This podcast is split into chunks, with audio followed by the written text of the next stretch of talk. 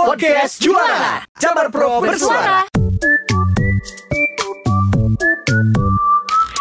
Sampurasun warga Jabar berjumpa kembali di podcast Juara Jabar Prof bersuara. Bersama saya Akus Dan saya Sizi. Kita kembali di program Jabar Highlight Ya, dan seperti biasa kami akan merangkum berita-berita terkini seputar Jawa Barat yang kami ambil dari jabarprof.go.id.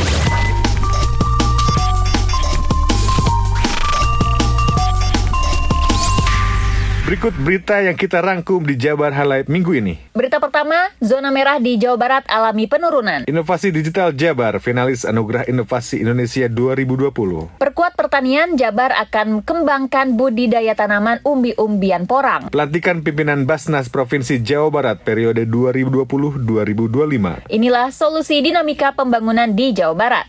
Dan kita masuk ke berita pertama. Berita pertama dari Kota Bandung Tingkat kesembuhan COVID-19 di Jawa Barat saat ini berada di angka 62,55 persen atau lebih rendah 14 persen dari angka nasional. Demikian dikemukakan Gubernur Jawa Barat Muhammad Ridwan Kamil usai memimpin rapat koordinasi bersama Forum Komunikasi Pimpinan Daerah Jabar terkait perkembangan pandemi COVID-19 di Mapolda Jabar. Menurut Gubernur, berdasarkan data untuk saat ini, angka kematian COVID-19 Jawa Barat sebesar 1,96 persen dengan angka reproduksi efektif COVID-19 di Jawa Barat terhitung 9 Oktober 2020 yaitu 1,19 persen. Menurut Gubernur yang juga Ketua Komite Kebijakan Penanganan COVID-19 dan Pemulihan Ekonomi Daerah Provinsi Jawa Barat, untuk jumlah pengetesan USAP atau swab test metode PCR di Jawa Barat per 12 Oktober 2020 pukul 15.30 adalah 468.630 tes PCR.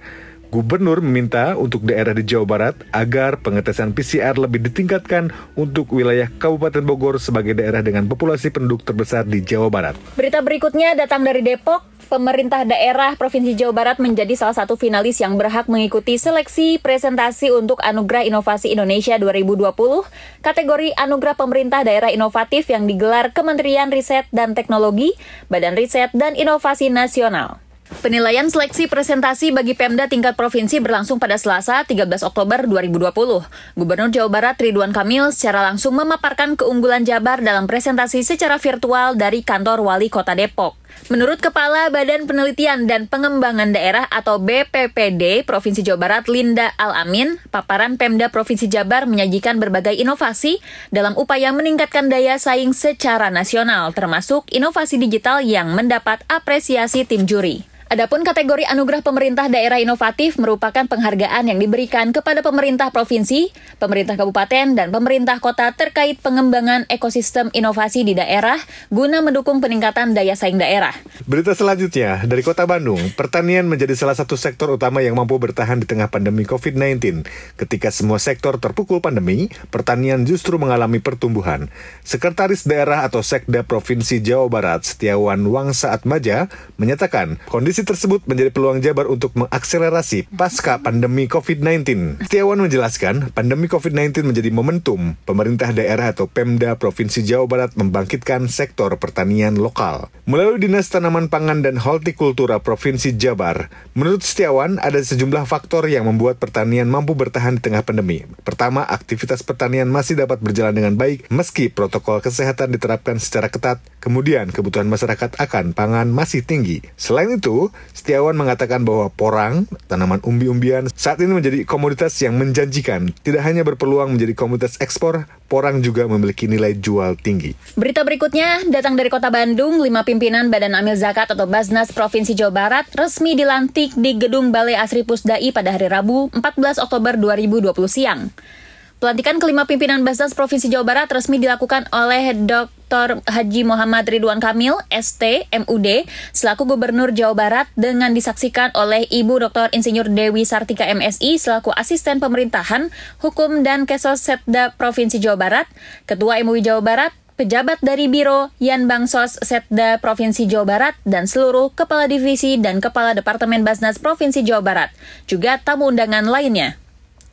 Gubernur Jawa Barat juga meminta para pimpinan baru yang telah dilantik untuk dapat memaparkan terobosan baru untuk lima tahun ke depan, terutama terobosan dalam bidang digital. Berita terakhir, datang kembali dari Kota Bandung. Gubernur Jawa Barat Ridwan Kamil menjadi narasumber web seminar atau webinar Universitas Paramadina. The Implementation of Regional Economy in West Java dalam webinar pada hari Rabu, tanggal 14 Oktober 2020. Ridwan Kamil memaparkan terkait dinamika pembangunan di Jawa Barat. Menurut gubernur, populasi menjadi sumber dari dinamika dan masalah pembangunan di provinsi dengan populasi hampir 50 juta jiwa per tahun 2019. Pasalnya, penduduk akan berebut sumber daya tata ruang, sekolah berkualitas, fasilitas kesehatan hingga transportasi. Untuk itu, pengendalian populasi menjadi salah satu solusi dinamika pembangunan di Jawa Barat. Selain itu, sebagai provinsi dengan jumlah penduduk terbesar di Indonesia, Jabar memiliki jumlah penduduk yang hampir sama dengan negara Korea Selatan dan dua kali lipat penduduk Australia. Maka, menurut Kang Emil, pemekaran wilayah menjadi salah satu solusi dalam upaya meningkatkan pembangunan di daerah Jawa Barat. Selain bicara dinamika pembangunan, Kang Emil turut memaparkan keunggulan Jabar sebagai rumah bagi para investor sektor manufaktur. Ia menjelaskan alasan Jabar diminati investor antara lain karena infrastruktur Jabar dibanding daerah lainnya dianggap terbaik sebagai pendukung investasi serta SDM yang sangat produktif. Sekian Jabar Highlight hari ini. Jangan lupa terus dengarkan podcast Juara dan juga cek berita-berita terupdate di jabarprof.go.id. Untuk itu kami pamit, saya Agus. Saya Sizi. Sampai jumpa. Wassalamualaikum. Warahmatullahi wabarakatuh.